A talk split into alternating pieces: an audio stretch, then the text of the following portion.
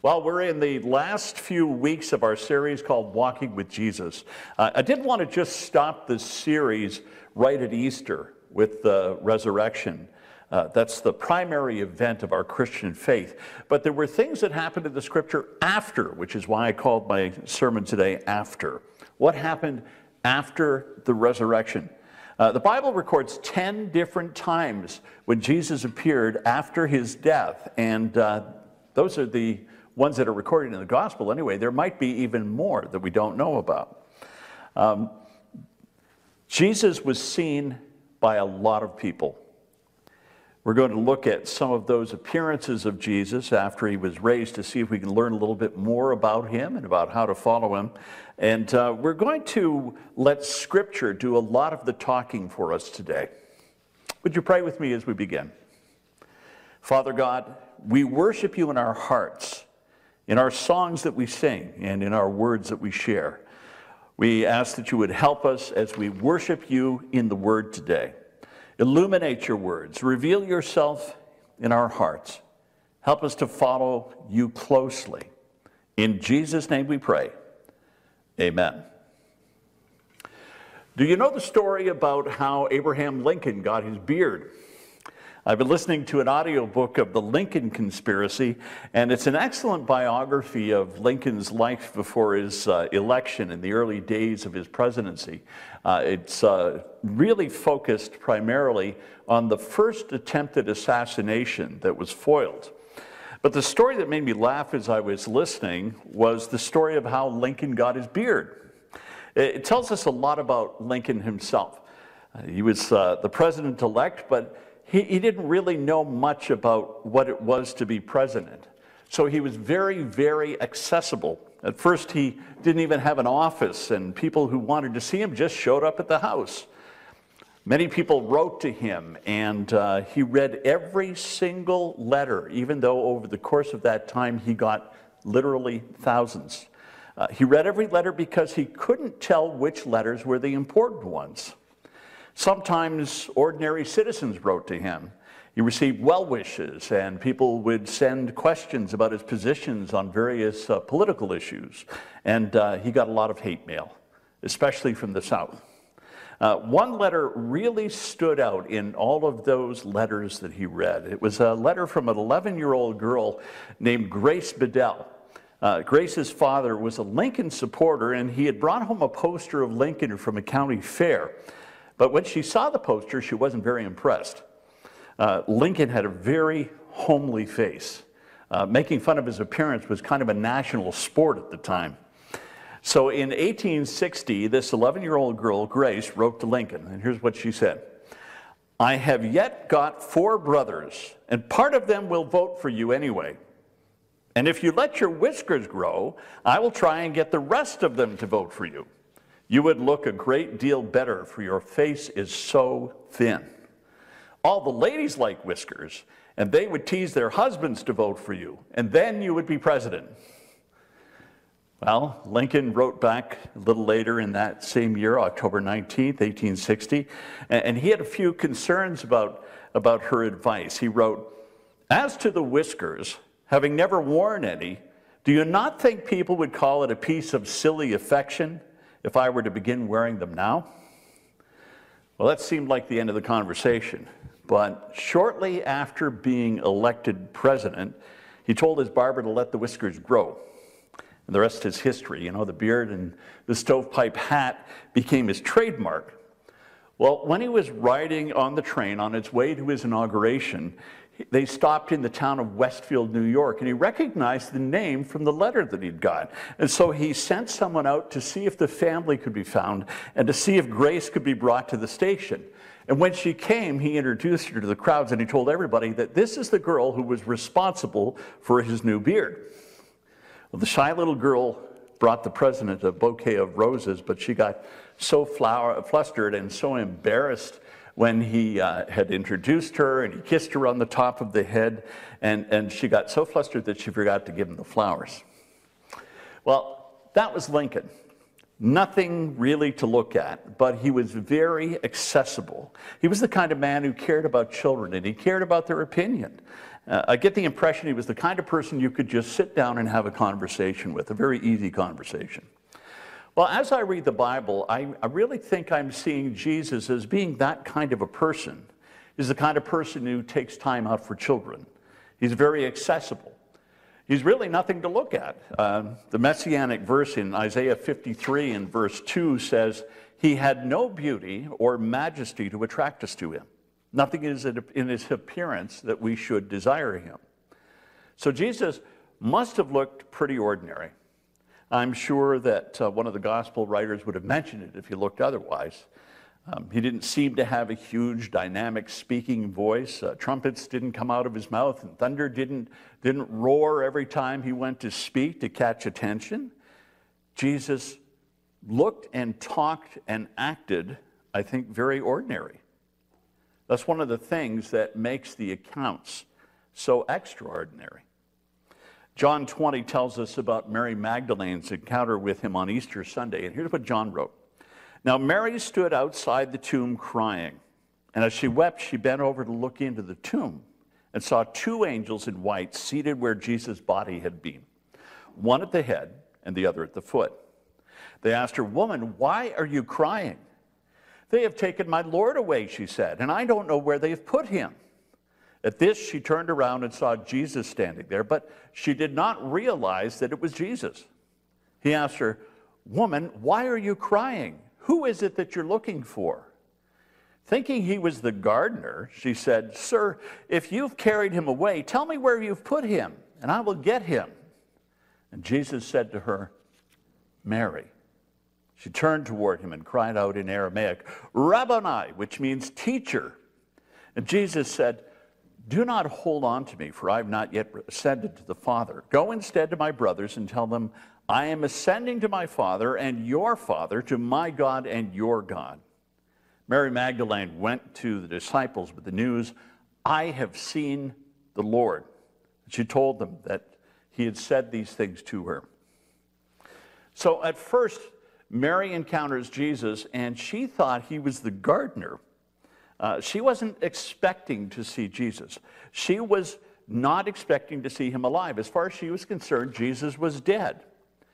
But then, realizing that it was Jesus, Mary's concerns turned 180 degrees in the opposite direction. As she comes in, her focus is really on death. But as she encounters Jesus, it flips over and her focus is on life and on hope. She turned from depression to joy. Another of my uh, favorite resurrection appearances that appears in the scriptures is the appearance on the road to Emmaus in Luke chapter 24. It's a testimony to the resurrection. Two disciples who were not part of the 11 were walking along the road to Emmaus, which is about seven miles away from Jerusalem. After everything that happened with Jesus' trial and crucifixion, you can imagine that, that the events that had, had been happening were probably all that anybody was talking about. And as they were walking, Jesus seemingly caught up with them and joined in. Uh, this wasn't all that unusual because people often traveled together for safety. He asked them, What are you talking about? Well, it, it's interesting their reaction when they when he asked them, it's kind of like they acted the way you sometimes get here in Waynesboro when you ask for some directions. You aren't from around here, are you? If you were, you'd know what's going on. And so they filled him in. They'd heard about the women going to the grave, the body missing, the angels saying Jesus was alive, but it's obvious that they don't understand, that they're confused, that they're disappointed, that Jesus didn't turn out to be their Savior or their rescuer, that the Messiah that they were waiting for wasn't the Messiah who showed up as far as they're concerned. And so Jesus helps them out. He, he starts to unfold Scripture and explain Scripture to them. He starts with Moses and the prophets. He explains how his story is written through the Old Testament and uh, how the prophets prophesied about him, and that the scriptures pointed the way to him, and that the law was fulfilled by him. And the whole time he was doing this, he kept his identity secret. He didn't reveal who he was. He spent all his time talking with him, but they didn't see Jesus. They just saw a man, they saw a fellow traveler. Well, later in the day, when it was time for Jesus to go his separate way, they had arrived at their de- destination, and so they invited him to come on in and, and have dinner with them. Here's what Luke says happened at the dinner in Luke 24, starting in verse 11. When he was at the table with them, he took bread and he gave thanks, and he broke it and he gave it to them. Then their eyes were opened and they recognized him, and he disappeared from sight. They asked each other, Were not our hearts burning within us when he talked with us on the road and opened the scriptures to us? See, it was the breaking of bread that did it. Uh, it was so much like the Last Supper. In fact, the wording is even very similar in the scriptures. Uh, these two men, they may not have been right there for the, the meal, but they know about the Last Supper. They know about what took place. And it's obvious that they're close to the 12, or at least the 11 after Judas was dead. Um, they understood that this was Jesus sitting with them. And then Jesus just vanishes in a supernatural way. When these two men started their journey with Jesus, they were confused. And I think they were probably disappointed. But now, instead of confusion, they had certainty, they had clarity. They knew for sure that the rumors were true, that the stories about his resurrection were true because they'd seen him for themselves. Luke says that they ran off and they told the disciples. Well, the, the next appearance in Luke starts where that one kind of ends. Uh, the true men brought the good news that confirmed that Jesus was alive. And then, starting in Luke uh, verse 36, or in, in this chapter, Luke 24 and verse 36, Luke writes, While they were still talking about this, Jesus stood among them and said, Peace be with you. They were startled and frightened, thinking they saw a ghost. He said to them, Why are you troubled? And why do doubts rise in your minds? Look at my hands and my feet. It is I myself. Touch me and see. A ghost does not have flesh and bones as you see that I have. When he said this, he showed them his hands and feet. And, and while they still did not believe it because of the joy and amazement, he asked them, Do you have something here to eat? And they gave him a piece of broiled fish, and he took it and ate it in their presence. He said to them, this is what I told you while I was still with you. Everything must be fulfilled that is written about me in the law of Moses, the prophets, and the Psalms. And then he opened their minds so they could understand the scriptures. He told them, This is what is written the Messiah will suffer and rise from the dead on the third day. And repentance for the forgiveness of sins will be preached in his name to all the nations, beginning in Jerusalem. You are witnesses of these things, and I'm going to send you what my Father promised. But stay in the city until you have been clothed with power from on high. The gospel writer John adds the detail that the doors were closed and locked because they were afraid of the people who were looking for them. And so when Jesus appears to them, it's very obvious that this is a supernatural event. And at first, these guys are frightened. I mean, imagine it. Jesus just appeared. They thought Jesus was a ghost. And that's why twice he says to them, Peace be with you. Shalom. Luke wants us to understand that this is a very real event. Jesus isn't some ghost or vision. That's why he had them touch him. And that's why he ate with them. He wanted to prove that he was 100% Jesus. These appearances are about a real resurrection and not some kind of holy hallucination. It's about as real as you can get. Well, this appearance is very important for the 11. They need to be more sure about the fact of Jesus' bodily resurrection than anybody else because Jesus has something very special in mind for them. They're going to become his preachers and his teachers the evangelists for the next generations. They were going to spread the gospel, and they need to be absolutely sure that Jesus was alive. That's what all these appearances is about. It's all about showing that Jesus, who was dead, is not dead anymore. That this same Jesus is alive. He's been raised from the dead. It's interesting, the same word that, it, that was used with the two men on the road to Emmaus is also used with the disciples when, when they suddenly understood the scripture. It says um, that Jesus opened their eyes. He made the scriptures very clear supernaturally. Uh, think about Elisha's servant and that story where, a, where the servant can't see the protection that God has provided. And then Elisha through God opens the man's eyes so he can see supernaturally, he can see spiritually, and he can see the angels of the Lord that are all around them and protecting them. This is the kind of eye opening that we're talking about. God opening their eyes to see something deeply spiritual. Well, right now, this time was the time that they needed to have this connection between the Messiah who was promised and the Savior who died and rose again and conquered death between what Jesus said and what happened, they make a connection. They'd abandoned him, thinking that he was lost, that he was dead, that, that all that they'd done in the last few years was lost. But in reality, the battle was won. Now, there's one person missing from the story. Who's missing? Who haven't we talked about yet?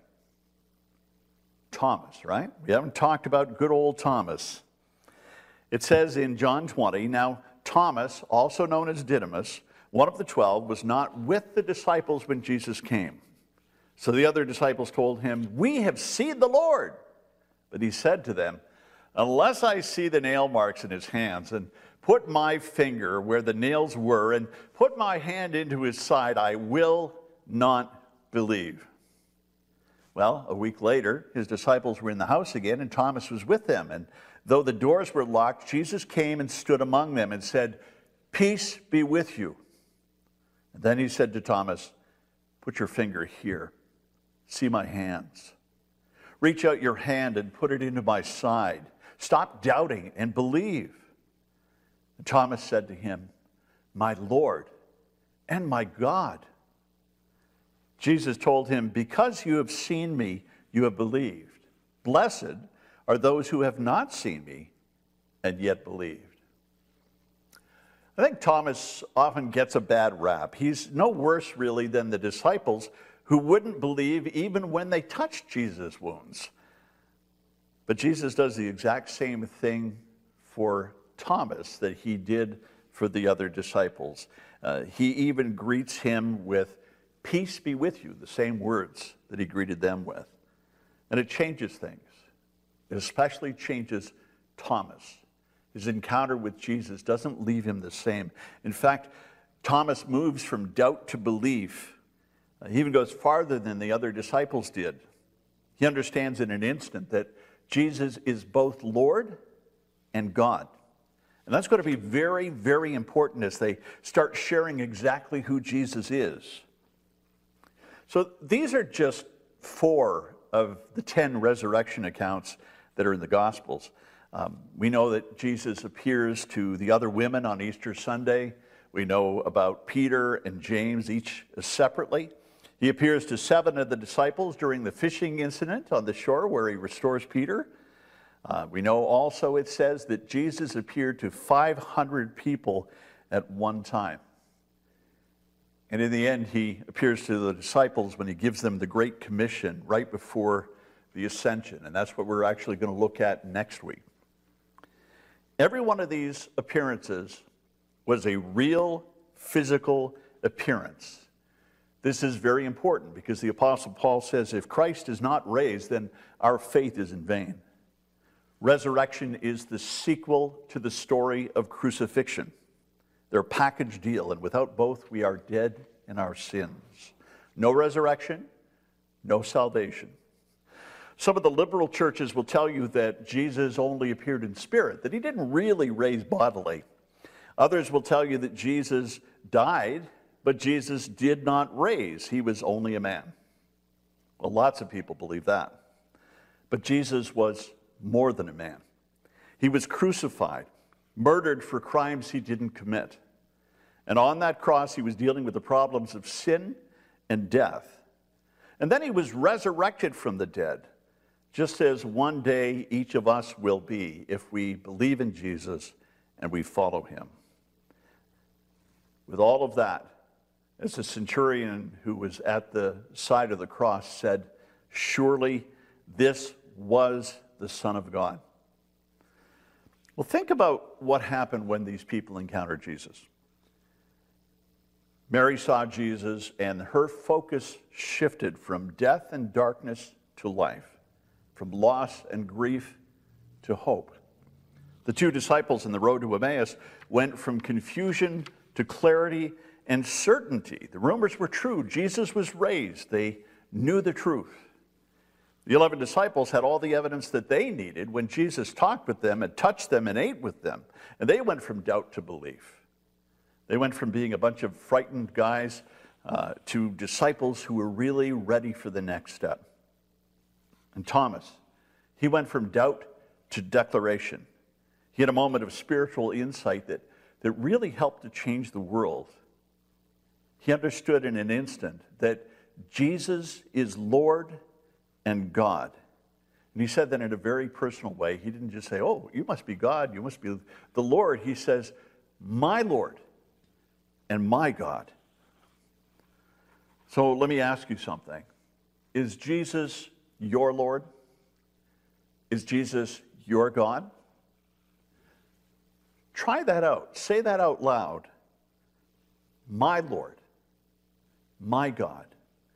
Jesus is my Lord. Jesus is my God. How are you today? Are you depressed? Are you running out of hope? Are you confused about what to believe about Jesus? Do you struggle with doubt? Do you need help seeing through spiritual eyes? I encourage you to pray that God will reveal himself to you in a very real way, a way that will connect with you. And pray that God will reveal himself to you in a way that you can really understand it, that you can really experience it. If you believe that Jesus will heal you and raise you up with him, he will. He will. Let's pray. Lord Jesus, I recognize that many struggle with faith, uh, especially right now in this age. We ask you to open our spiritual eyes so that we can see that you're at work in our lives and in the lives of the people around us. Lord, help us to see the way that you see to care about what you care about. I pray for healing and lifting. Lord, lift up those who are struggling physically, emotionally, and spiritually. Reveal yourself in a powerful, refreshing way in these moments. I pray in the name of Jehovah Rapha, who is the great healer, Jesus. Amen.